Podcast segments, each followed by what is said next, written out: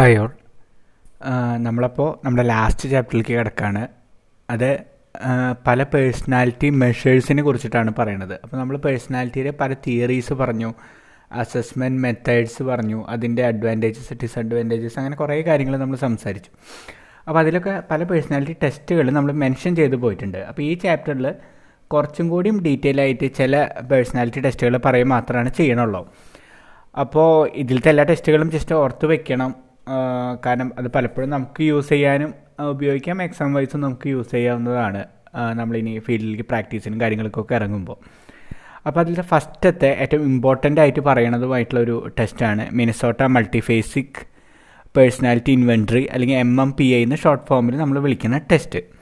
അപ്പോൾ ഈ ടെസ്റ്റ് മെയിനായിട്ട് നമ്മളെന്താ ചെയ്യണത്, എന്തെങ്കിലും ഒരു മെൻ്റൽ ഇൽനെസ്സോ കാര്യങ്ങളൊക്കെ ഉണ്ടെങ്കിൽ അതിന് കറക്റ്റ് മനസ്സിലാക്കാനായിട്ട് യൂസ് ചെയ്യാവുന്നൊരു ടെസ്റ്റ് ടെസ്റ്റാണ് എം എം പി ഐ. അതല്ലാണ്ട് നമുക്ക് യൂസ് ചെയ്യാം, പക്ഷേ ഈ ടെസ്റ്റ് ഭയങ്കര ലെങ്തി ആയതുകൊണ്ട് പൊതുവേ അത്രയും നമുക്ക് ഡയഗ്നോസ്റ്റിക് പർപ്പസിന് മാത്രമായിട്ടാണ് കൂടുതൽ ഉപയോഗിക്കാറുള്ളൂ. കാരണം ഏകദേശം ഒരു ഒന്നൊന്നര മണിക്കൂർ ടൈം എടുക്കണ വളരെ ഡീറ്റെയിൽ ആയിട്ടുള്ള, ഒരു വ്യക്തിനെ കുറിച്ചിട്ട് ഒരുവിധം എല്ലാ ഡീറ്റെയിൽസും തരുന്ന ടെസ്റ്റാണ്. പക്ഷേ ചെറിയൊരു പേഴ്സണാലിറ്റി അസസ്മെൻറ്റിനൊക്കെ അത്രയും ലെങ്തി ടെസ്റ്റ് ഉപയോഗിക്കുക എന്ന് പറഞ്ഞു കഴിഞ്ഞാൽ പ്രാക്ടിക്കലല്ല. അപ്പോൾ അതുകൊണ്ട് കൂടുതലും ഒരു ക്ലിനിക്കൽ സെറ്റപ്പിൽ കാര്യങ്ങളിലൊക്കെയാണ് ഇത് യൂസ് ചെയ്യുക. പിന്നെ ഇതിൻ്റെ ഏറ്റവും വലിയൊരു അഡ്വാൻറ്റേജും ഈ സൈക്കോളജിക്കൽ ഡിസോർഡേഴ്സ് കണ്ടെത്തുക എന്നുള്ളത് തന്നെയാണ്. അപ്പോൾ ഇത് കുറച്ചൊരു കോംപ്ലക്സ് ആയിട്ടുള്ള ടെസ്റ്റ് ആയതുകൊണ്ട് തന്നെ ഒരു ട്രെയിൻഡ് ആയിട്ടുള്ള പ്രൊഫഷണൽസിൽ കൂടെ മാത്രമാണ് ആ പേഴ്സണാലിറ്റി സ്ട്രക്ചേഴ്സ് കൃത്യമായിട്ട് നമുക്ക് ഐഡൻറ്റിഫൈ ചെയ്യാൻ പറ്റുള്ളൂ. അപ്പോൾ ഇത് ഇപ്പോൾ നമ്മൾ യൂസ് ചെയ്യുന്ന M M P I two എന്ന് പറഞ്ഞാൽ അതിൻ്റെ സെക്കൻഡ് എഡിഷനാണ്. അതിന് രണ്ട് ടൈപ്പായിട്ടുണ്ട്. ഒന്ന് M M M M P I two എന്ന് പറഞ്ഞിട്ടുള്ള ഒരു അഞ്ഞൂറ്റി അറുപത്തേഴ് ക്വസ്റ്റ്യൻസ് ഉള്ള ട്രൂ ഓർ ഫോൾസ് ക്വസ്റ്റ്യൻസ് ആണ് ഉണ്ടാവുക. അങ്ങനെയുള്ള ഒരു അഞ്ഞൂറ്റി അറുപത്തേഴ് ക്വസ്റ്റ്യൻസ് ഏകദേശം ഒരു മണിക്കൂർ തൊട്ട് ഒന്നര മണിക്കൂർ വരെ ടൈം എടുക്കുന്ന ടെസ്റ്റാണ് ഒരു വെർഷൻ. രണ്ടാമത് M M P I two R F എന്ന് പറഞ്ഞിട്ട് രണ്ടായിരത്തി എട്ടിൽ പബ്ലിഷ് ചെയ്തിട്ടുള്ളത്. അതെന്താ വെച്ച് കഴിഞ്ഞാൽ ക്വസ്റ്റ്യൻസിൻ്റെ എണ്ണം ഒന്ന് കുറച്ച് കുറച്ചും കൂടിയും ഒരു കോംപ്രഹെൻസീവ് ആക്കിയിട്ടുള്ളതാണ്. അതിൽ മുന്നൂറ്റി മുപ്പത്തെട്ട് ക്വസ്റ്റ്യൻസ് ആണുള്ളത് ട്രൂ ഓർ ഫോൾസ്. അത് ഏകദേശം തേർട്ടി ടു ഫിഫ്റ്റി മിനിറ്റ്സ് ആണ് കംപ്ലീറ്റ് ചെയ്യാനായിട്ട് എടുക്കുക. അതിൻ്റെ ഏജ് റേഞ്ച് എന്ന് പറഞ്ഞു കഴിഞ്ഞാൽ പതിനെട്ട് വയസ്സ് അല്ലെങ്കിൽ അതിൻ്റെ മുകളിൽ, ആ ഏജ് റേഞ്ചിലുള്ളവർക്കാണത് നമ്മൾ അഡ്മിനിസ്റ്റർ ചെയ്യാറുള്ളത്. അത് ഒരു ഫിഫ്ത്ത് ഗ്രേഡ് റീഡിംഗ് ലെവലുള്ള ഏത് വ്യക്തിക്കും ചെയ്യാവുന്നതേ ഉള്ളൂ. പിന്നെ അത് ഏകദേശം ഒരു നൂറ്റി ഇരുപത്തഞ്ച് ലാംഗ്വേജസിൽ അത് ട്രാൻസ്ലേറ്റ് ചെയ്തിട്ട് അതിൻ്റെ റിലയബിലിറ്റി വാലിഡിറ്റി ഒക്കെ നമ്മൾ ടെസ്റ്റ് ചെയ്തിട്ടുള്ളതാണ്. പിന്നെ നമുക്കത് പേപ്പർ പെൻസിലായിട്ട് നടത്താം, ഓൺലൈനായിട്ടോ കമ്പ്യൂട്ടറിലൊക്കെ നമുക്ക് അഡ്മിനിസ്റ്റർ ചെയ്യാൻ പറ്റുന്ന ടെസ്റ്റാണ്. കംപ്ലീഷൻ ടൈം ഞാൻ നേരത്തെ പറഞ്ഞു M M P A two ആണെന്ന് വെച്ച് കഴിഞ്ഞാൽ നമുക്കൊരു ഒന്നൊന്നര മണിക്കൂറാണ് എടുക്കുക. അതിൻ്റെ മിനിയേച്ചർ വേർഷനാണെങ്കിൽ നമുക്ക് ഏകദേശം ഒരു മണിക്കൂറിൻ്റെ ഉള്ളിലായിട്ട് ചെയ്യാൻ പറ്റും. പിന്നെ ഈ ക്വസ്റ്റ്യൻസിൻ്റെ നമ്പർ ഒരെണ്ണം അഞ്ഞൂറ്റി അറുപത്തേഴാണ്, ഒരെണ്ണം മുന്നൂറ്റി മുപ്പത്തെട്ടാണ്. ഇനി ഇതിൻ്റെ ക്വസ്റ്റ്യൻസ് സാധാരണ ഇങ്ങനെയൊക്കെയാണ് വരിക. ഐ ലൈക്ക് മെക്കാനിക്സ് മാഗസിൻസ്, അപ്പോൾ അത് ട്രൂ ആണോ ഫോൾസ് ആണെന്ന് പറയാം. I have a good appetite, അത് ട്രൂ ആണോ ഫോൾസ് ആണെന്ന് പറയാം. I wake up fresh and rested most of the time.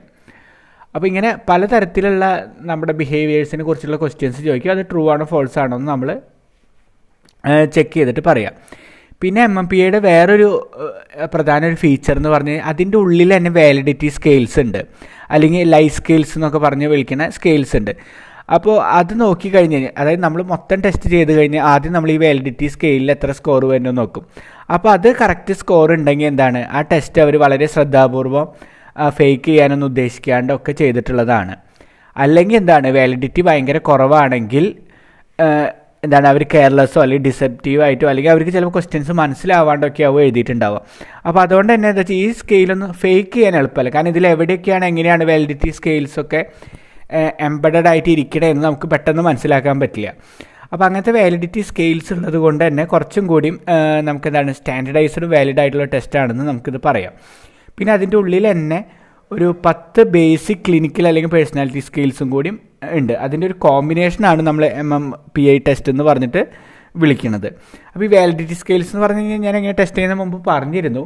അതായത് ഇപ്പോൾ ഒരു ക്വസ്റ്റിൻ്റെ ആൻസർ, ഞാനിപ്പോൾ ഇൻട്രോവേർട്ട് റിലേറ്റഡ് ആയിട്ടുള്ളൊരു സംഭവം, ഞാൻ ഒതുങ്ങിക്കൂടാൻ താല്പര്യപ്പെടുന്നൊരു വ്യക്തിയാണ് എന്ന രീതിയിൽ ഒരു ക്വസ്റ്റ്യൻ ഉണ്ടായിരുന്നു. ഞാൻ എസ് പറഞ്ഞു. ഇനി ഞാൻ എന്താണ്, ഞാൻ വളരെ പാർട്ടിങ് ഒക്കെ ഇഷ്ടപ്പെടുന്ന വ്യക്തിയാണ്. അപ്പോൾ ഞാൻ എന്തായാലും അതിൽ നോ ആണ് പറയേണ്ടത്. അപ്പോൾ ഈ രണ്ടും തമ്മിൽ ക്ലാഷ് വന്നു കഴിഞ്ഞ് കഴിഞ്ഞാൽ എന്താണ്, ഇത് ഞാൻ വളരെ സിമ്പിളായിട്ട് പറഞ്ഞതാണ്. ഇതുപോലെ പെട്ടെന്ന് മനസ്സിലാവാത്ത ക്വസ്റ്റ്യൻസ് ആയിരിക്കും അവരിടുക. ഈ രണ്ടെണ്ണം ഓപ്പോസിറ്റായിട്ട് വന്നു കഴിഞ്ഞ് കഴിഞ്ഞാൽ ആ ക്വസ്റ്റ്യൻസ് ആൻസർ ചെയ്തതിൽ എന്തോ ഒരു മിസ്റ്റേക്ക് ഉണ്ടെന്ന് നമുക്ക് മനസ്സിലാക്കാം. ഇങ്ങനെയാണ് വാലിഡിറ്റി നമ്മൾ ടെസ്റ്റ് ചെയ്യുക. അല്ലെങ്കിൽ ചിലപ്പോൾ റിവേഴ്സായിട്ട് കൊടുക്കും. ഇങ്ങനെ പല പാറ്റേണിൽ നമുക്ക് വാലിഡിറ്റി ടെസ്റ്റ് ചെയ്യാൻ പറ്റും. അങ്ങനെ വാലിഡിറ്റി സ്കെയിൽസ് ഒമ്പതെണ്ണോ പത്ത് ക്ലിനിക്കൽ സ്കെയിൽസും കൂടി കൂടി ചേർന്നിട്ടുള്ളതാണ് M M P I two എന്ന് പറയാനുള്ള നമ്മുടെ ടെസ്റ്റ് വരുന്നത്. പിന്നെ ഇതിൻ്റെ ടെസ്റ്റ് റിലയബിലിറ്റി എന്ന് പറഞ്ഞു കഴിഞ്ഞാൽ ഒരു point five to point eight വരെയാണ്. അപ്പോൾ അത്യാവശ്യം നല്ല റിലയബിൾ ആയിട്ടുള്ള ടെസ്റ്റാണ് എം എം പി ഐ എന്ന് പറയുന്നത്. അപ്പോൾ ഇതാണ് ഒരു ഒരു ഇൻവെൻട്രി നമ്മൾ പഠിച്ചത്. ഇനി മില്ലൺ ക്ലിനിക്കൽ മൾട്ടിയാക്സിയൽ ഇൻവെൻട്രി എന്ന് പറഞ്ഞിട്ട് വിളിക്കുന്നതാണ്. ഈ മൾട്ടിയാക്സിയൽ എന്ന് പറയുന്നത് ഇപ്പോൾ നമ്മുടെ ഡിസോർഡേഴ്സൊക്കെ പറയണ ഐ സി ഡി ടെൻ അല്ലെങ്കിൽ ഡി എസ് എം സ്കെയിൽസ് എന്ന് പറയുന്ന സ്കെയിൽസ് ഉണ്ട്. അതിൽ നമ്മൾ പേഴ്സണാലിറ്റി ഡിസോർഡേഴ്സിനൊക്കെ നമ്മൾ പല ആക്സിസിലാണ്, ഡി എസ് എമ്മിലൊക്കെ ആണെങ്കിൽ ആക്സിസ് വൺ ആക്സിസ് ടു എന്നൊക്കെ പറഞ്ഞിട്ടാണ് കാറ്റഗറൈസ് ചെയ്തിട്ടുള്ളത്. അപ്പോൾ ഈ ഡിഫറെൻറ്റ് കാറ്റഗറിയിലുള്ള പേഴ്സണാലിറ്റി ഡിസോർഡേഴ്സിനെ കുറിച്ചിട്ട് ഒറ്റ ടെസ്റ്റിൽ കൂടെ നമ്മൾ അസസ് ചെയ്യുന്നതുകൊണ്ടാണ് ഈ മൾട്ടി ആക്സിയൽ ഇൻവെൻട്രി സ്കെയിൽസ് എന്ന് പറഞ്ഞിട്ട് വിളിക്കുന്നത്. അതും എന്താണ്, പേഴ്സണാലിറ്റി സ്ട്രക്ചറിനെ മനസ്സിലാക്കാൻ യൂസ് ചെയ്യാം. അതേപോലെ തന്നെ പേഴ്സണാലിറ്റി ഡിസോർഡേഴ്സിനെ മനസ്സിലാക്കാൻ നമുക്ക് യൂസ് ചെയ്യാം. ഇതിൻ്റെ Millon clinical multi axial inventory, അതിന് എം സി എം ഐ എന്ന് പറഞ്ഞിട്ടാണ് വിളിക്കുക. അതിൻ്റെ തേർഡ് എഡിഷനാണ് നമ്മളിപ്പോൾ യൂസ് ചെയ്യണത്. അതിൽ ഇതുപോലെ നൂറ്റി എഴുപത്തഞ്ച് ട്രൂ ഓർ ഫോൾസ് സ്റ്റേറ്റ്മെൻറ്റ്സ് ആണുള്ളത്. ഇത് പതിനെട്ട് വയസ്സിനും അതിന് മുകളിലുള്ള ആൾക്കാർക്ക് ചെക്ക് ചെയ്യാൻ പറ്റും.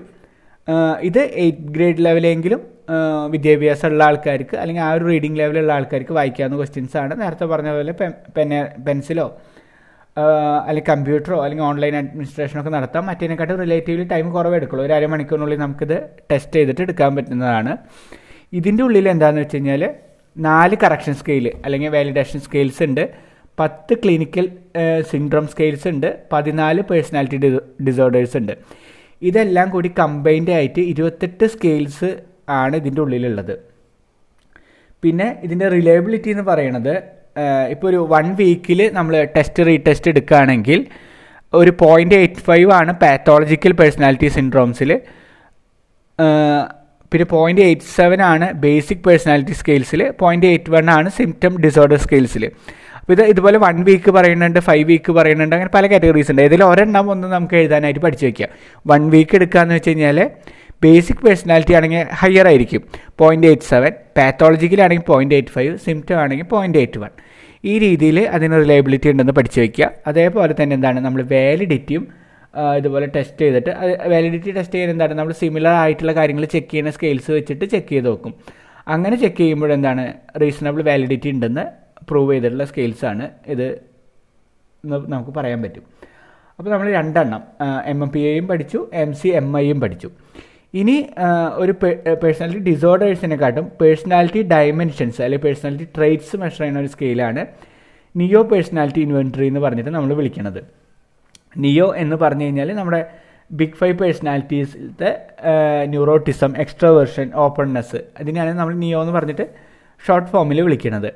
അപ്പോൾ ഈ ടെസ്റ്റ് നമ്മൾ ചെയ്യണത് നമ്മുടെ five big big big five personality traits എന്ന് പറഞ്ഞ് വിളിക്കുന്ന അഞ്ച് ട്രെയ്റ്റ്സും ആ ഓരോ ട്രെയ്റ്റിനുള്ള ഒരു ആറ് സബ് ഡിവിഷൻസ്, ഓരോ ട്രെയ്റ്റിൻ്റെ താഴെയും പല പല സബ് ഡിവിഷൻസ് ആയിട്ട് കൊടുത്തിട്ട് ആ കാര്യങ്ങളുമാണ് നമ്മൾ ടെസ്റ്റ് ചെയ്യണത്. അപ്പോൾ അതുകൊണ്ട് തന്നെ അഞ്ച് മെയിൻ സ്കെയിൽസും അഞ്ച് ഡൊമൈൻ സ്കെയിൽസും അഞ്ച് ഇൻറ്റു ആറ് മുപ്പത് സബ് സ്കെയിൽസും ഇതിൻ്റെ ഉള്ളിലുണ്ടാവും. അതിന് ഫെസറ്റ് സ്കെയിൽസ് എന്ന് പറഞ്ഞിട്ടാണ് വിളിക്കുന്നത്. പിന്നെ എന്താണെന്ന് വെച്ച് കഴിഞ്ഞാൽ നയൻറ്റീൻ സെവൻറ്റി എയ്റ്റിലാണ് ആദ്യമായിട്ട് ഈ കോസ്റ്റ മെക്കാറ എന്ന് പറഞ്ഞിട്ടുള്ള ആൾക്കാർ ഈ നിയോ സ്കെയിൽസ് കൊണ്ടുവന്നത്. അതിനുശേഷം പിന്നെ അത് ഫർദറായിട്ട് പല അപ്ഡേഷനും കാര്യങ്ങളും നടന്നിട്ടുണ്ട്. അതായത് ഫസ്റ്റ് നിയോ പി ഐ എന്ന് വിളിച്ചു നയൻറ്റീൻ എയ്റ്റി ഫൈവില്. നയൻറ്റീൻ നയൻറ്റിയിൽ നിയോ പി ഐ റിവൈസ്ഡ് എന്ന് പറഞ്ഞിട്ട് നിയോ പി ഐ ആർ എന്ന് പറഞ്ഞിട്ട് വന്നു. പിന്നെ ഒരു ടു തൗസൻഡ് ഫൈവിലൊക്കെ NEO P I third version എന്നുള്ള രീതിയിൽ മൂന്നാമത്തെയും വന്നു. ഇങ്ങനെ ഇങ്ങനെയാണ് അതിൻ്റെ ഒരു ഡെവലപ്മെൻറ്റ് വന്നിട്ടുള്ളത്. ഇതിൽ ടോട്ടൽ എന്താണെന്ന് വെച്ച് കഴിഞ്ഞാൽ ഇരുന്നൂറ്റി നാൽപ്പത് ക്വസ്റ്റ്യൻസ് ഉള്ള നിയോ പി ഐ ആർ എന്ന് പറഞ്ഞുള്ള ടെസ്റ്റുണ്ട്. പിന്നെ നിയോ എഫ് എഫ് ഐ എന്ന് പറഞ്ഞിട്ട് ഫൈവ് ഫാക്ടർ ഇൻവെൻട്രി എന്ന് പറഞ്ഞിട്ട് ഷോർട്ടർ വേർഷൻ അറുപത് ക്വസ്റ്റ്യൻസ് ഉള്ള ടെസ്റ്റുണ്ട്. ഈ അറുപത് ക്വസ്റ്റ്യൻസ് ആകുമ്പോൾ അപ്പോൾ ടോട്ടലി അവരൊരു പന്ത്രണ്ട് ഡൊമൈൻസ് മാത്രമാണ് അവിടെ ടെസ്റ്റ് ചെയ്യുന്നുണ്ടാവുള്ളൂ. മറ്റേലാന്ന് വെച്ച് കഴിഞ്ഞാൽ ഞാൻ പറഞ്ഞു അഞ്ച് മെയിൻ ഡൊമൈൻസും പിന്നെ മുപ്പത് ബാക്കി സബ് സ്കെയിൽസും നമ്മൾ ടെസ്റ്റ് ചെയ്യുന്നുണ്ട്. പിന്നെ ഇത് രണ്ട് ഫോംസിൽ നമ്മൾ യൂസ് ചെയ്യാറുണ്ട്. ഒന്ന് എന്താ വെച്ചാൽ സെൽഫ് റിപ്പോർട്ടിന്, ഫോം എസ് എന്ന് വിളിക്കും. സെൽഫ് റിപ്പോർട്ട് സ്കെയിൽ എന്നുള്ള രീതിയിൽ അതെന്താണെന്ന് വെച്ച് കഴിഞ്ഞാൽ ഒരു വ്യക്തിക്ക് സ്വയം ചെയ്യാൻ. ഇനി ഫോം ആറെന്ന് പറഞ്ഞിട്ടുണ്ട്. ഫോം ആറെന്ന് വെച്ച് കഴിഞ്ഞാൽ എന്താണ്, ഒബ്സർവർ റിപ്പോർട്ട്സ് ആണ്. അതായത് നമ്മളൊരു വ്യക്തിനെ നോക്കിയിട്ട് ഈ കാര്യങ്ങളൊക്കെ ടിക്ക് ചെയ്തിട്ട് പോകണം, അതിനെ ഫോം ആറെന്ന് വിളിക്കും. സെൽഫ് റിപ്പോർട്ടാണെങ്കിൽ ഫോം എസും. ഈ രണ്ട് ഫോംസും നമുക്ക് യൂസ് ചെയ്യാൻ പറ്റും. ട്വൽവ് പ്ലസ് ഏജിലുള്ളവർക്ക് നമുക്കത് യൂസ് ചെയ്യാൻ പറ്റും. മറ്റേതൊക്കെ പതിനെട്ട് വയസ്സിന് മുകളിലായിരുന്നു. ഇത് ട്വൽവ് പ്ലസ് തന്നെ നമുക്ക് ടെസ്റ്റ് ചെയ്യാൻ പറ്റും. പിന്നെ ഓരോ ടെസ്റ്റിനും എന്താണ്, ഓരോ ഐറ്റത്തിനും അഞ്ച് സ്കെയിൽസ് ഉണ്ടാവും. Strongly disagree, disagree, neutral, agree, strongly agree. ഇങ്ങനെ അഞ്ച് പോയിന്റിലാണ് നമ്മൾ സ്കോറിങ് കൊടുക്കുക. പിന്നെ അതിന് ടൈം ലിമിറ്റേഷൻ കാര്യമായിട്ട് പറയണില്ല, എങ്കിലും ഒരു തേർട്ടി ടു ഫോർട്ടി മിനിറ്റ്സ് ഒക്കെയാണ് അതെടുക്കുക. പിന്നെ ഇത് ഫോം ആറാന്ന് വെച്ച് കഴിഞ്ഞാൽ എന്താണ്, അതിൻ്റെ consistency, internal consistency coefficient point eight six to form S ആണെങ്കിൽ പോയിൻറ്റ് നയൻ ഫൈവ് ആ രീതിയിലാണ് ഡൊമൈൻ സ്കെയിൽസിൽ നിൽക്കുക. ഫോം ആറാണെങ്കിൽ പോയിൻറ്റ് ഫൈവ് സിക്സ് ഫെസറ്റ് സ്കെയിലിലും എസ് ആണെങ്കിൽ പോയിൻറ്റ് നയൻ ഫെസറ്റ് സ്കെയിലുമാണ് വരുന്നത്. അപ്പോൾ അതൊക്കെ ജസ്റ്റ് എന്താ വെച്ച് കഴിഞ്ഞാൽ ഒന്ന് ഓർത്ത് വെക്കുക. അതിൻ്റെ പോയിൻറ്റ്സ് നമുക്കിങ്ങനെ കീ പോയിൻറ്റ്സ് ആയിട്ട് ഒരു ടെസ്റ്റിനെ കുറിച്ചിട്ട് എഴുതാൻ വേണ്ടി എഴുതാൻ വേണ്ടി മാത്രം, അതിന് പ്രത്യേകിച്ച് കൂടുതൽ മനസ്സിലാക്കാനൊന്നുമില്ല. ഇത്രയ്ക്കാണ് സ്കോർ എന്നുള്ള രീതിയിൽ മനസ്സിലാക്കി വെച്ചാൽ മതി. പിന്നെ അത് വാലിഡേറ്റ് ചെയ്തിട്ടുണ്ട് ബാക്കി ടെസ്റ്റുകളായിട്ടുള്ളത്. അപ്പോൾ റിലയബിളാണ്, വാലിഡുമാണ്. പിന്നെ എന്താ പറയുക, ഈ ടെസ്റ്റിനിപ്പോൾ നമുക്കൊരു വേറൊരാൾ ഇതിന് അഡ്മിനിസ്റ്റർ ചെയ്യാനില്ലെങ്കിലും നമുക്കതിൻ്റെ ഒരു ക്വാണ്ടിറ്റേറ്റീവ് ഫോർമാറ്റിൽ തന്നെ നമുക്കത് അഡ്മിനിസ്റ്റർ ചെയ്യാൻ പറ്റും. അതായത് ഒരു കമ്പ്യൂട്ടർ വെച്ചിട്ട് തന്നെ ഇതിന് അഡ്മിനിസ്ട്രേഷൻസും കാര്യങ്ങൾ കൊടുക്കാൻ പറ്റും എന്നുള്ളതാണ് നിയോ പി ഐയുടെ ഏറ്റവും വലിയൊരു അഡ്വാൻറ്റേജും. അപ്പോൾ ഇത്രയാണ് മെയിൻ മൂന്ന് ടെസ്റ്റുകൾ. അതായത് M M P I, M C M I, പിന്നെ നിയോ പി ഐ എന്ന് പറഞ്ഞിട്ടുള്ള മൂന്നെണ്ണം. ഇനി ഉള്ളത് ഇങ്ക് ബോൾട്ട് ടെസ്റ്റുകൾ എന്ന് പറഞ്ഞിട്ടുള്ള ടെസ്റ്റുകളാണ്. അത് നമ്മൾ മുമ്പ് പഠിച്ചിട്ടുണ്ട്. പ്രൊജക്റ്റീവ് ടെക്നിക്കിൽ വരുന്നതാണ് ഇങ്ക് ബോൾട്ട് ടെസ്റ്റുകൾ. അതിൽ ഫേമസ് ആയിട്ടുള്ളതാണ് ഈ റോഷാക്കിൻ്റെ ടെസ്റ്റും പിന്നെ ഹോൾട്സ്മാൻ്റെ ടെസ്റ്റും. റോഷാക്കിൻ്റെ ടെസ്റ്റ് നമ്മൾ മുമ്പൊക്കെ കണ്ടിട്ടുണ്ടാവും. അത് ഇങ്ക് ബോൾട്ട് എന്ന് പറഞ്ഞു കഴിഞ്ഞാൽ ഇപ്പോൾ ഒരു വൈറ്റ് പേപ്പറിൽ നമ്മൾ മഷി കുടയുക. മഷി കുടയുമ്പോൾ എന്താണ്, എന്തെങ്കിലും ഒരു ഇമേജൊക്കെ ഉണ്ടാവും. അപ്പോൾ അത് നമുക്ക് നോക്കിക്കഴിഞ്ഞ് കഴിഞ്ഞാൽ ചിലപ്പോൾ എന്താണ്, ചില കാര്യങ്ങളൊക്കെ ആയിട്ട് സാദൃശ്യം അല്ലെങ്കിൽ എന്തെങ്കിലുമൊക്കെ രൂപങ്ങളായിട്ടൊക്കെ തോന്നും. അപ്പോൾ ഇതുപോലെ തന്നെയാണ് ഇങ്ക് ബോൾട്ട് ടെസ്റ്റിൽ യൂസ് ചെയ്യണത്. ആൾ ഇപ്പോൾ റോഷാക്ക് ഒരു പത്ത് ഇങ്ക് ബോൾട്ട് ഇമേജസ് ഉണ്ടാക്കിയിട്ടുണ്ട്. ആ ഇങ്ക് ബോൾട്ട് ഇമേജസ് എന്ന് പറഞ്ഞു കഴിഞ്ഞാൽ അഞ്ചെണ്ണം ബ്ലാക്ക് ആൻഡ് വൈറ്റ് ആണ്, രണ്ടെണ്ണം റെഡ് ആൻഡ് ഗ്രേ ആണ്, ബാക്കി മൂന്നെണ്ണം മൾട്ടി കളേർഡ് ആണ്. അപ്പോൾ ഈ ഇങ്ക് ബോ ബ്ലോട്ട് കാർഡുകൾ നമ്മളൊരു വ്യക്തിനെ കാണിക്കും. വ്യക്തിനെ കാണിച്ചിട്ട് ഇതിലെന്താണ് നിങ്ങൾക്ക് ഫീൽ ചെയ്യണേന്ന്, അല്ലെങ്കിൽ ഇതിൽ കാണുമ്പോൾ നിങ്ങൾക്ക് എന്താ തോന്നണത്, ഇമേജാണോ, എന്തെങ്കിലും അനുഭവങ്ങളാണോ, എന്തെങ്കിലും സ്റ്റോറീസാണോ, എന്താണ് നിങ്ങൾക്ക് ഫീൽ ചെയ്യണത്, അത് എക്സ്പ്രസ് ചെയ്യാൻ പറയും. അപ്പോൾ ജനറലി എന്താ വെച്ച് കഴിഞ്ഞാൽ ഇങ്ങനെ ഒരു ഇമേജ് ഇല്ലാത്തൊരു സംഭവം, അല്ലെങ്കിൽ എന്താ പറയുക പെട്ടെന്ന് നമുക്ക് അസോസിയേറ്റ് ചെയ്യാൻ പറ്റാത്തൊരു സംഭവമാണെങ്കിൽ നമ്മൾ അതിനൊരു മീനിങ് കൊടുക്കാൻ ശ്രമിക്കും. ഈ മീനിങ് കൊടുക്കുന്നത് എപ്പോഴും നമ്മുടെ ഒരു അൺകോൺഷ്യസ് ആയിട്ടുള്ള എലമെൻസിനെ ഡിപ്പെൻഡ് ചെയ്തിട്ടാണ് നിൽക്കുക. അപ്പോൾ ഇങ്ങനെ വളരെ ആംബിഗ്യൂസ് ആയിട്ടുള്ള വേഗ് ആയിട്ടുള്ളൊരു ഇമേജ് കാണിക്കുമ്പോൾ എന്താണ്, എന്തെങ്കിലും ഒരു മീനിങ് അതിലേക്ക് ആർട്ടിക്കുലേറ്റ് ചെയ്യാനുള്ള ഒരു ടെൻഡൻസി ഹ്യൂമൻ മൈൻഡിനുണ്ട്. അപ്പോൾ നമ്മൾ അതുപോലെയുള്ള അൺകോൺഷ്യസ് ആയിട്ടുള്ള, അതായത് നമ്മൾ കോൺഷ്യസിൽ എക്സ്പ്രസ് ചെയ്യാത്ത കാര്യങ്ങൾ പോലും ഇങ്ങനെയുള്ള സ്ഥല കാര്യങ്ങളിൽ അവർ എക്സ്പ്രസ് ചെയ്യാനുള്ള ചാൻസസ് ഉണ്ട്. പ്രത്യേകിച്ചും ഇത് എന്താ വെച്ച് കഴിഞ്ഞാൽ സ്കിസോഫ്രീനിയ, ഡിലൂഷൻ ഡിസോർഡേഴ്സ് ഒക്കെയുള്ള വ്യക്തികളാണെങ്കിൽ വളരെ ഫാൻറ്റസൈസ്ഡ് ആയിട്ടുള്ള കാര്യങ്ങളൊക്കെയാവും ചിലപ്പോൾ പറയുക. അതുകൊണ്ട് തന്നെ ഇത് ഏറ്റവും കൂടുതൽ ഈ സ്കിസോഫ്രീനിയ ഉള്ള ആൾക്കാരെയൊക്കെ മനസ്സിലാക്കാനാണ് ഈ റോഷാക്ക് ടെസ്റ്റൊക്കെ യൂസ് ചെയ്യണത്. കാരണം അവർക്ക് അവരുടേതായ ആ ട്രിഗറിങ് മെക്കാനിസംസ് യൂസ് ചെയ്തിട്ട് അവർ പല രീതിയിൽ അത് ഇൻ്റർപ്രറ്റ് ചെയ്തിട്ടെടുക്കും. അപ്പോൾ ഇത്രയാണ് റോഷാക്ക് ടെസ്റ്റിനെ കുറിച്ചിട്ട് പറയാനുള്ളത്. ഇത് കാണിച്ചിട്ട് നമ്മൾ ചെക്ക് ചെയ്യണു. ഇനി അതിനെ അനലൈസ് ചെയ്യാൻ, ഇതിന് ഏറ്റവും വലിയൊരു ക്രിട്ടിസൈസേഷൻ എന്ന് പറഞ്ഞു കഴിഞ്ഞാൽ എന്താണ്, ഇപ്പോൾ ഒരു വ്യക്തി ഒരു ഇമേജ് പറഞ്ഞു, അത് നമ്മളെങ്ങനെ ഇൻ്റർപ്രറ്റ് ചെയ്തെടുക്കണം. ഓരോ വ്യക്തിയും അവരുടെ സബ്ജക്റ്റീവായിട്ടുള്ളൊരു കാര്യം വെച്ചിട്ട് തന്നെയാണല്ലോ അതിനെ ഇൻ്റർപ്രറ്റ് ചെയ്യും ചെയ്യുക. അതായത് ആ ടെസ്റ്റ് നടക്കണ ആൾ കേട്ടോ, നടത്തണ ആൾ. അപ്പോൾ ആ വ്യക്തി എന്താണെന്ന് വെച്ചാൽ അയാളുടെ ഇന്നർ ഫീലിംഗ് അനുസരിച്ചിട്ട് അവർ ഇത് ഇൻ്റർപ്രറ്റ് ചെയ്യുക. അപ്പോൾ അതിന് അതിൻ്റേതായ പ്രശ്നങ്ങളുണ്ട്. അതുകൊണ്ട് തന്നെയാണ് ഈ റോഷാക്ക് ടെസ്റ്റിനൊക്കെ ഭയങ്കര കോൺട്രവേഴ്സീസ് ഉള്ളത്. ഇപ്പോൾ അയാളൊരു ഇമേജ് പറഞ്ഞു, അപ്പോൾ അത് വെച്ചിട്ട് അയാൾക്ക് ഒരു മെൻ്റൽ ഡിസോർഡർ ആണോ, അല്ലെങ്കിൽ അയാൾ വളരെ ഇമേജിനേറ്റീവ് ആണോ, ഈ വ്യത്യാസങ്ങൾ നമുക്ക് തിരിച്ചറിയാൻ പറ്റണ്ടേ. അപ്പോൾ അതാണ് അതിൻ്റെ ഒരു ലിമിറ്റേഷൻ എന്ന് വെച്ചിട്ട് നമ്മൾ പറയണത്. അപ്പോൾ അതിന് ഈ ജോൺ എക്സ്നർ എന്ന് പറഞ്ഞിട്ടുള്ളൊരു വ്യക്തി ഒരു സിസ്റ്റം ഡെവലപ്പ് ചെയ്തിട്ടുണ്ട്. അതായത് നാല് പാരാമീറ്റേഴ്സ്. ഒന്ന് ലൊക്കേഷൻ, എങ്ങനെയാണ് ആ ഇമേജിനെ നമ്മൾ അപ്രോച്ച് ചെയ്യണത്. അതായത് ആ ഇമേജിനെ മൊത്തം ഹോൾ റെസ്പോൺസ് എടുത്തിട്ടാണോ, അല്ലെങ്കിൽ എന്താണ് നമ്മൾ ജനറലി പെട്ടെന്ന് കാണുന്ന എന്തെങ്കിലും ഡീറ്റെയിലിംഗ്, കോമൺ ഡീറ്റെയിലിംഗ് വെച്ചിട്ടാണോ, അല്ലെങ്കിൽ ആരും ശ്രദ്ധിക്കാത്ത അൺയൂഷ്വൽ ആയിട്ടുള്ള എന്തെങ്കിലും ഡീറ്റെയിൽസ് കാര്യങ്ങൾ എടുത്തിട്ടാണോ, അല്ലെങ്കിൽ അതിൻ്റെ ഇടയിലുള്ള സ്പേസിങ്ങിലേക്കാണോ അവർ ഫോക്കസ് ചെയ്യണത്. അപ്പോൾ എവിടേക്കാണ് നമ്മുടെ പെർസെപ്ഷൻ ലൊക്കേറ്റ് ചെയ്യണത്, അതാണ് ഒരു ഫാക്ടർ. ആ ലൊക്കേഷൻ വെച്ചിട്ട് നമ്മൾ സർട്ടൻ സ്കോറുകൾ കൊടുക്കും. ഇനി ഡിറ്റർമിനൻസ് എന്ന് പറഞ്ഞിട്ട് വിളിക്കണത്, അതായത് അവർ പറയണ ഫീച്ചേഴ്സ്, സ്റ്റൈല്, ക്യാരക്ടറിസ്റ്റിക്സ്, ആസ്പെക്റ്റ്, ഇതിലെന്ത് കാര്യത്തിന് വെച്ചിട്ടാണ് അവരത് ഇൻറ്റർപ്രിറ്റ് ചെയ്യണത്, ഇങ്ക് പ്ലോട്ടിൻ്റെ എന്ത് ഫീച്ചേഴ്സാണ് അവർ ശ്രദ്ധിക്കണത്, അതിൻ്റെ എന്ത് സ്റ്റൈലാണ് അവർ ഫോക്കസ് ചെയ്യണത്, ഇങ്ങനെ പലതരം കാര്യങ്ങൾ.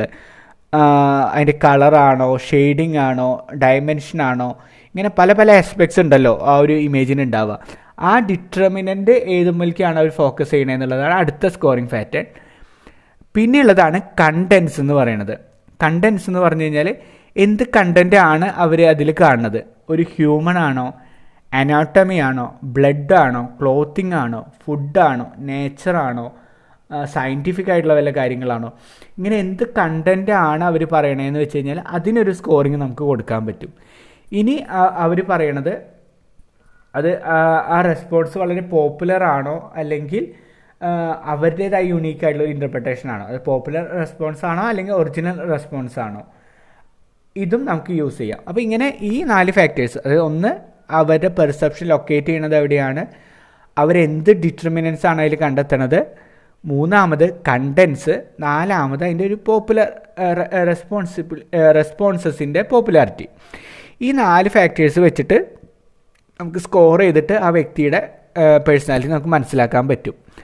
അപ്പോൾ ഇതിന് ഡീറ്റെയിൽ ആയിട്ടൊന്നും പഠിക്കാനില്ല. അപ്പോൾ ഈ നാല് കാര്യങ്ങളും അതിലെന്തൊക്കെയാണ് നോക്കണമെന്നുള്ള കാര്യങ്ങളും ജസ്റ്റ് ഒന്ന് ഓർത്ത് വയ്ക്കുക. ഇനി ഈ ടെസ്റ്റിന് തന്നെ കുറച്ചും കൂടിയും ഒരു സയൻറ്റിഫിക് മെത്തേഡിലേക്ക്, അല്ലെങ്കിൽ കുറച്ചും കൂടിയും റിലയബിളും വാലിഡൊക്കെ ആക്കി കൊണ്ടുവന്നതാണ് ഹോൾട്സ്മാൻ്റെ ഇങ്ക് ഇങ്ക് ബ്ലോട്ട് ടെസ്റ്റ് എന്ന് പറയുന്നത്.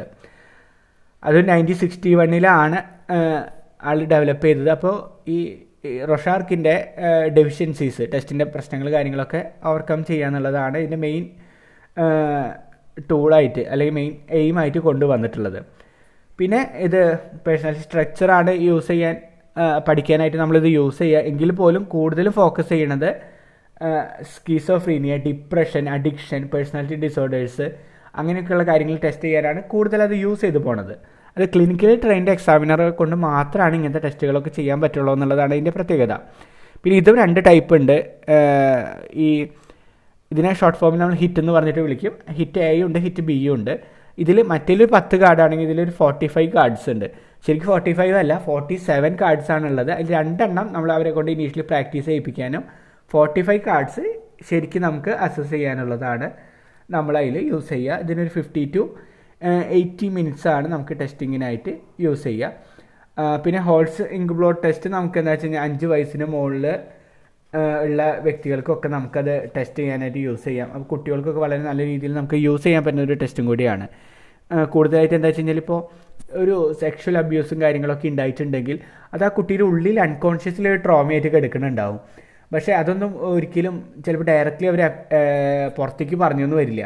അപ്പം അങ്ങനത്തെ കാര്യത്തിലൊക്കെ എന്താ വെച്ച് കഴിഞ്ഞാൽ ഈ ഇൻക്ലൂഡ് ടെസ്റ്റ് പോലെയുള്ള ടെസ്റ്റുകൾ യൂസ് ചെയ്ത് കഴിഞ്ഞ് കഴിഞ്ഞാൽ അവരത് റിലേറ്റഡ് ആയിട്ടുള്ള സംഭവങ്ങളൊക്കെ ആയിരിക്കും അതിൽ കാണുക. കാരണം അവർ അതുപോലെ എന്തെങ്കിലും ഒരു വയലൻസായി വയലൻ്റായിട്ടുള്ള എന്തെങ്കിലും എക്സ്പീരിയൻസസ് ഉണ്ടായിട്ടുള്ളവരൊക്കെ ആണെങ്കിൽ ഈ റെഡ് ഗ്രേ പാറ്റേണൊക്കെ ഉണ്ടല്ലോ, അതിൽ ഗ്രേനെയൊക്കെ അല്ല റെഡിനെയൊക്കെ നമ്മൾ ബ്ലഡായിട്ടൊക്കെ ഇൻ്റർപ്രിറ്റ് ചെയ്യും. അങ്ങനെ പല രീതിയിൽ രസകരമായിട്ടാണ് അതിൻ്റെ ഇൻ്റർപ്രിട്ടേഷൻസ് വരുന്നത്. അപ്പോൾ അങ്ങനെയൊക്കെ നമുക്ക് ഡയറക്റ്റ്ലി അവർ പറയാത്ത കാര്യങ്ങളൊക്കെ നമുക്ക് ഇതിൽ നിന്ന് മനസ്സിലാക്കി എടുക്കാൻ പറ്റും. പിന്നെ തേർട്ടി ടു ഫോർട്ടി ഫൈവ് മിനിറ്റ്സാണ് ഏകദേശം ഇത് ടെസ്റ്റ് ചെയ്യാനൊക്കെ ആയിട്ട് എടുക്കുക. സോറി, ഒരു വ്യക്തിക്കൊക്കെ ആണെങ്കിൽ ഫിഫ്റ്റി ടു എയ്റ്റി മിനിറ്റ്സാണ് എടുക്കുക. ഗ്രൂപ്പ് ടെസ്റ്റിങ്ങിലൊക്കെ നമുക്കൊരു thirty to forty five minutes എടുത്തിട്ട് നമുക്കിത് അഡ്മിനിസ്റ്റർ ചെയ്യാനായിട്ട് പറ്റും. അപ്പോൾ ഇത്രയൊക്കെയാണ് ഹോൾസ് ഇൻക്ബ്ലോട്ട് ടെസ്റ്റിൽ പറയണത്. ഇനിയുള്ളതാണ് അപ്രസെപ്ഷൻ ടെസ്റ്റ് എന്ന് പറഞ്ഞിട്ട് പറയുന്നത്. അപ്രസെപ്ഷൻ ടെസ്റ്റും വളരെ ഇമ്പോർട്ടൻ്റ് ആയിട്ടുള്ള സംഭവമാണ്. ഈ അപ്രസെപ്ഷൻ എന്ന് പറഞ്ഞു കഴിഞ്ഞാൽ പെർസെപ്ഷൻ നമ്മൾ കേട്ടിട്ടുണ്ട്. പെർസെപ്ഷൻ എന്താണ്? ഒരു സെൻസറി സിഗ്നൽ വരുന്നു, അതിന് നമ്മളൊരു മീനിങ് കൊടുക്കുന്നു. അതായത് സെൻസറി സിഗ്നൽസ് എന്ന് പറഞ്ഞു കഴിഞ്ഞാൽ എന്താണ്, നമ്മുടെ എൻവയോൺമെൻറ്റിൽ നിന്ന് വരുന്ന ഓഡിറ്ററിയോ വിഷ്വലിയോ ആയിട്ടുള്ള എന്ത് സെൻസേഷൻ ആയാലും അതിന് നമ്മളൊരു മീനിങ് കൊടുക്കുന്നതിനാണ് പെർസെപ്ഷൻ എന്ന് പറയുന്നത്. പെർസീവ് ചെയ്യുക എന്ന് പറയുന്നത് മീനിങ് കൊടുക്കുമ്പോഴാണ് പെർസെപ്ഷൻ ആവുന്നുള്ളൂ. അല്ലെങ്കിൽ ജസ്റ്റ് സെൻസേഷൻസ് മാത്രമേ ഉള്ളൂ. നമുക്ക് നമ്മളത് ശ്രദ്ധിച്ച് ഒരു മീനിങ് കൊടുക്കുമ്പോഴാണ് അത് പെർസെപ്ഷനായിട്ട് മാറുന്നത്. ഇനി അപ്രസെപ്ഷൻ എന്ന് പറഞ്ഞു കഴിഞ്ഞാൽ ഞാൻ സിമ്പിളായിട്ടൊരു എക്സാമ്പിൾ പറയാം. ഞാൻ നടന്നു പോകുമ്പോൾ ഒരു ബൈക്ക് കണ്ടു. അപ്പോൾ എന്താണ്, ഒരു സിഗ്നൽ എനിക്ക് വന്നു, വിഷ്വലായിട്ടുള്ളൊരു സെൻസറി സിഗ്നൽ വന്നു. അതിന് ഞാൻ മീനിങ് കൊടുത്തു, അത് ബൈക്കാണെന്നുള്ളത്. ഇനി എന്താണ്, അതിനൊരു അറ്റാച്ച്മെൻറ്റ് ഓഫ് മീനിങ് കൂടി നമ്മൾ കൊടുക്കും. അത് എൻ്റെ ബൈക്കാണെന്ന് വെച്ച് കഴിഞ്ഞാൽ എന്താണ്, ഞാൻ അതിനൊരു എക്സ്ട്രാ മീനിങ് കൂടി കൊടുത്തു. ഇതിനെയാണ് അപ്രസെപ്ഷൻ എന്ന് പറയുക. അതായത് ഈ ഈ എ പി അപ്രസെപ്ഷനിലെ എ പി എന്ന് പറയുന്ന സംഭവം ശരിക്കും ടുവേഡ്സ് എന്നാണ് മീനിങ്, അത് ടുവേഡ്സ് പെർസെപ്ഷൻ. അതായത് ആ വരുന്ന ഒരു സിഗ്നൽ വന്നു, ഒരു മീനിങ് കൊടുത്തു, അതിനെന്താണ്, അതിന് certain level of attachment of meaning കൊടുക്കുന്നതിനാണ് അപ്രസെപ്ഷൻ എന്ന് പറഞ്ഞ് വിളിക്കുക. അപ്പോൾ അതിനൊരു എക്സ്ട്രാ ഇൻ്റർപ്രിട്ടേഷൻസ് ആണ് നമ്മളിവിടെ പ്രൊവൈഡ് ചെയ്യുന്നുണ്ടാവുക. അതാണ് അപ്രസെപ്ഷൻ എന്ന് പറയണത്. അപ്പോൾ അതുതന്നെയാണ് ഈ ടെസ്റ്റുകളുടെ ഒരു ബേസിക് ഐഡിയ എന്ന് പറഞ്ഞത്. അതായത് ഈ ടെസ്റ്റ് എന്താണെന്ന് വെച്ച് കഴിഞ്ഞാൽ intended to evaluate a person's patterns of thoughts, attitude, observational capacity and emotional responses to ambiguous test materials. നമ്മളൊരു സ്റ്റിമുലായി വന്നു കഴിഞ്ഞ് കഴിഞ്ഞാൽ അതിനെ എങ്ങനെ ഇൻ്റർപ്രിറ്റ് ചെയ്യണമെന്ന് ഡിപ്പെൻഡ് ചെയ്തിട്ട് എന്താണ് നമ്മുടെ thoughts, attitudes, observational capacities, emotional responses ഒക്കെ നമുക്കിത് വെച്ചിട്ട് മനസ്സിലാക്കാനായിട്ട് ശ്രമിക്കും. ഇത് അപ്പർസെപ്ഷൻ ടെസ്റ്റിൽ എന്താ വെച്ചാൽ നമ്മൾ കാർഡുകളാണ് കൊടുക്കുക. അതിൽ ചിലപ്പോൾ എന്താ വെച്ച് കഴിഞ്ഞാൽ ആൾക്കാരുടെ പിക്ചേഴ്സ് ഉണ്ടാവും, എനിമൽസ് ഉണ്ടാവും. അല്ലെങ്കിൽ എന്താ വെച്ചാൽ ഹാൻഡ് ടെസ്റ്റ് എന്ന് പറഞ്ഞിട്ടൊരു അപ്പർസെപ്ഷൻ ടെസ്റ്റ് ഉണ്ട്. അതിലാണെങ്കിൽ പല തരത്തിലുള്ള ഹാൻഡ്സിൻ്റെ പിക്ചേഴ്സ് ആവും കൊടുക്കുക. ഇനി ഓഡിറ്ററി അപ്പർസെപ്ഷൻ ടെസ്റ്റ് ഉണ്ട്. അങ്ങനെയാണെങ്കിൽ നമ്മൾ കാർഡ് കാണിക്കില്ല, ഓഡിറ്ററി സ്റ്റിമുലൈസ് ആണ് കൊടുക്കുക. ഇങ്ങനെ പല തരത്തിലുള്ള അപ്പർസെപ്ഷൻ ടെസ്റ്റുകൾ നമ്മൾ യൂസ് ചെയ്യുന്നുണ്ട്. പിന്നെ അങ്ങനെ വലിയൊരു സ്ട്രക്ചേർഡ് ഫോമിനെക്കാട്ടും, അതായത് ബാക്കി ടെസ്റ്റുകളെക്കാട്ടും അങ്ങനെ ഒരു സ്ട്രക്ചേർഡിനെക്കാട്ടും ഒരു അൺസ്ട്രക്ചേർഡായിട്ട് അവർക്ക് എക്സ്പ്ലെയിൻ ചെയ്യാൻ, ഓപ്പൺ എൻഡഡ് ആയിട്ട് ആൻസേഴ്സൊക്കെ തരാനുള്ള ഒരു പോസിബിലിറ്റി തിമാറ്റിക് അല്ല ഈ അപ്പർസെപ്ഷൻ ടെസ്റ്റുകൾ ചെയ്യുന്നുണ്ട്. ഇനി അതിൻ്റെ മൂന്ന് ടൈപ്പാണ് നമുക്ക് വേറെ പഠിക്കാനുള്ളത്. ഒന്ന് തിമാറ്റിക് അപ്പർസെപ്ഷൻ ടെസ്റ്റും, രണ്ടാമത് സീനിയർ അപ്പർസെപ്ഷൻ ടെസ്റ്റും, മൂന്നാമത് ചിൽഡ്രൻ അപ്പർസെപ്ഷൻ ടെസ്റ്റ്. ഇങ്ങനെ മൂന്നെണ്ണമാണ് നമുക്ക് പഠിക്കാനുള്ളത്. ഈ തിമാറ്റിക് അപ്പർസെപ്ഷൻ ടെസ്റ്റാണ് ഇതിൽ ഏറ്റവും ഫേമസും. ഈ പല തരത്തിലുള്ള ഇപ്പം മിലിറ്ററി ഫോഴ്സിലേക്കൊക്കെ നമുക്ക് ആൾക്കാർ എടുക്കണമെങ്കിൽ അവർ ചെയ്യാറ് കൂടുതലും ഈ തിമാറ്റിക് അപ്പർസെപ്ഷൻ ടെസ്റ്റുകളാണ്. ഡിഫൻസിലൊക്കെ സൈക്കോളജിസ്റ്റായിട്ട് വർക്ക് ചെയ്യണവർ ഏറ്റവും കൂടുതൽ ട്രെയിനിങ് കിട്ടുന്നത് ഈ തിമാറ്റിക് അപ്പർസെപ്ഷൻ ടെസ്റ്റിലാണ്. അവിടെ അവരെന്താ ചെയ്യണമെന്ന് വെച്ച് കഴിഞ്ഞാൽ ഇതേപോലെ തന്നെ ഈ തിമാറ്റിക് അപ്പർസെപ്ഷൻ ടെസ്റ്റിൽ എന്താ വെച്ചാൽ മുപ്പത്തൊന്ന് കാർഡ്സാണ് ഉണ്ടാവുക. ഈ മുപ്പത്തൊന്ന് കാർഡ്സിൽ എന്താ വെച്ചാൽ ചില കാർഡ്സ്, പത്ത് കാർഡ്സ് എന്താണ് ജെൻ ജെൻഡർ സ്പെസിഫിക് ആയിട്ട് മെയിൽസിന് മാത്രം കാണിക്കാവുന്നത്, ഫീമെയിൽസിന് മാത്രം കാണിക്കാവുന്നത്, അങ്ങനെ ജെൻഡർ സ്പെസിഫിക് കാർഡ്സ് ഉണ്ടാവും. ഇരുപത്തൊന്നെണ്ണം എന്താണ് ആർക്ക് വേണമെങ്കിലും കാണിക്കാവുന്നതായിട്ടുള്ള സിഗ്നൽ കാർഡ്സാണ് ഉണ്ടാവുക. എന്നിട്ട് ഈ കാർഡ്സ് കാണിച്ചു കൊടുത്തിട്ട് വേരിയസ് സീൻസ് ആയിരിക്കും അതിൽ ഉണ്ടാവുക. അപ്പോൾ അത് വെച്ചിട്ട് എന്താണ് അതിനെ കണക്ട് ചെയ്തിട്ട് ഒരു സ്റ്റോറി നമ്മളോട് ഡെവലപ്പ് ചെയ്തിട്ട് പറയാൻ പറയും. ആ മിക്കവാറും കാർഡുകളൊക്കെ എന്താണ് ഓരോ വ്യക്തികളും ഓരോ ഇൻ്റർപേഴ്സണൽ സിറ്റുവേഷൻസിനും, ചിലപ്പോൾ ഒരാൾ കത്തിയോണ്ട് കുത്തണതാവാം, ചിലപ്പോൾ രണ്ട് ഫ്രണ്ട്സ് തോളത്ത് കൈയിട്ട് പോകുന്നതാവാം. ഇങ്ങനെ കണക്റ്റഡ് ആയിട്ടുള്ള പല ഇമേജസ് കാണിച്ച് അതിൽ നിന്നൊരു സ്റ്റോറി ബിൽഡപ്പ് ചെയ്ത് പറയാനാണ് ജനറലി പറയുക തിമാറ്റിക് അപ്പർസെപ്ഷൻ ടെസ്റ്റിൽ നിന്ന്. അപ്പോൾ ആ സ്റ്റോറി അവർ കണക്ട് ചെയ്യണത് വെച്ചിട്ട് എന്താണ് അവരുടെ ഉള്ളിലത്തെ ഡ്രൈവ്സും കാര്യങ്ങളൊക്കെ നമുക്ക് കൃത്യമായിട്ട് മനസ്സിലാക്കാൻ സാധിക്കും. പിന്നെ ഇത് കൂടുതലും എന്താണ് വൺ ടു വൺ, കൂടുതൽ നല്ല വൺ ടു വൺ ആയിട്ട് തന്നെയാണത് ടെസ്റ്റ് ചെയ്യാറ്. ഗ്രൂപ്പ് സെറ്റപ്പിൽ പൊതുവെ അപ്പർസെപ്ഷൻ ടെസ്റ്റ് അല്ല തിമാറ്റിക് അപ്പർസെപ്ഷൻ ടെസ്റ്റുകൾ നമ്മൾ കൊടുക്കാറില്ല. അപ്പോൾ അത് വൺ ടു വൺ ആയിട്ടാണ് ചെയ്യുക.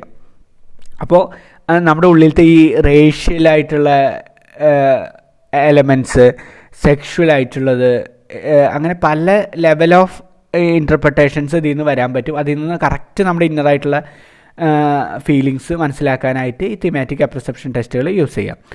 ഇനി സീനിയർ അപ്പർസെപ്ഷൻ ടെസ്റ്റ് എന്ന് പറഞ്ഞു കഴിഞ്ഞാൽ ഇതിൻ്റെ കുറച്ചൊരു അഡ്വാൻസ്ഡ് ആയിട്ടുള്ള ഫോമാണ്. ഇതിൻ്റെ ഒരു അഡ്വാൻറ്റേജ് മറ്റേ ഞാൻ പറഞ്ഞത് വൺ ടു വൺ ആയിട്ടാണ് യൂസ് ചെയ്യുക. സീനിയർ അപ്പർസെപ്ഷൻ ടെസ്റ്റ് എന്താ വെച്ച് കഴിഞ്ഞാൽ ഗ്രൂപ്പ് സെറ്റിങ്ങിൽ നമ്മൾ യൂസ് ചെയ്യും. ഇതിലെന്താ വെച്ചാൽ മുപ്പത്തൊന്ന് കാർഡൊന്നുമില്ല, പതിനേഴ് കാർഡ്സാണ് യൂസ് ചെയ്യണുള്ളൂ. നയൻറ്റി ഏജ് വരെയുള്ള വ്യക്തികൾക്ക് നമുക്കത് യൂസ് ചെയ്യാനായിട്ട് പറ്റും.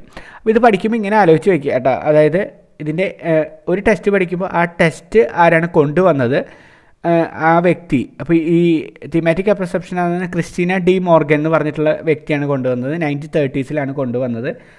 ആ ടെസ്റ്റ് എന്താണ് ചെക്ക് ചെയ്യണത്, അതിന് പിന്നിലുള്ള തിയറി എന്തെങ്കിലും ഉണ്ടെങ്കിൽ ആ തിയറി പറയുക.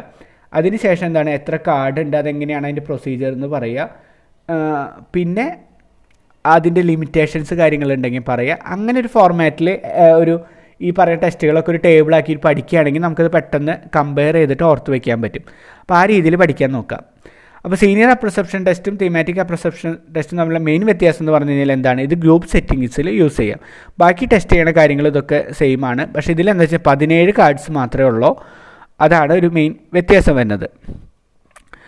ഇനി ചിൽഡ്രൻ അപ്പർസെപ്ഷൻ ടെസ്റ്റ് എന്ന് പറഞ്ഞു കഴിഞ്ഞാൽ അത് കുറച്ചും കൂടിയും കുട്ടികൾക്ക് യൂസ് ചെയ്യാൻ വേണ്ടിയിട്ട് ഡെവലപ്പ് ചെയ്ത് കൊണ്ടുവന്നിട്ടുള്ളതാണ്. അത് ലിയോപോൾഡ് ബെല്ലാക്കും സോണിയ സോറൽ ബെല്ലാക്കും എന്ന് പറഞ്ഞ രണ്ട് പേരാണ് നയൻറ്റീൻ ഫോർട്ടി നയനിൽ ഈ ചിൽഡ്രൻ അപ്പർസെപ്ഷൻ ടെസ്റ്റുകൾ കൊണ്ടുവന്നത്. പിന്നെ നയൻറ്റി നയൻറ്റി ത്രീയിൽ അതിൻ്റെ റിവൈസ്ഡ് വേർഷനും വന്നു. അപ്പോൾ ചിൽഡ്രൻ അപ്പർസെപ്ഷൻ ടെസ്റ്റ് എന്ന് പറഞ്ഞു കഴിഞ്ഞാൽ ഇതേപോലെ തന്നെ കുട്ടികൾക്ക് ഒരു three to ten three to ആ ടെൻ ഇയേഴ്സുള്ള കുട്ടികൾക്കാണ് ഈ ടെസ്റ്റ് നമ്മൾ അഡ്മിനിസ്റ്റർ ചെയ്യുക. അപ്പോൾ അതിലെന്താ ചെയ്യുകയെന്ന് വെച്ച് കഴിഞ്ഞാൽ ഇപ്പോൾ ചെറിയ കുട്ടികളൊക്കെ ആണെങ്കിൽ ഒരു സെവൻ വയസ്സ് വരെയുള്ള കുട്ടികളൊക്കെ ആണെങ്കിൽ അവർക്ക് എന്താ കുറേ എനിമൽസിൻ്റെ പടങ്ങൾ വെച്ചുള്ള കാർഡ്സാവും കാണിക്കുക. അതായത് നമ്മുടെ സോഷ്യൽ സിറ്റുവേഷൻസ് തന്നെ ഇപ്പോൾ രണ്ടുപേരും ഇന്ന് ഭക്ഷണം കഴിക്കണം, അത് ചിലപ്പോൾ എന്താ വെച്ച് കഴിഞ്ഞാൽ ഒരു പുലിയും ചെന്നായിയാവും.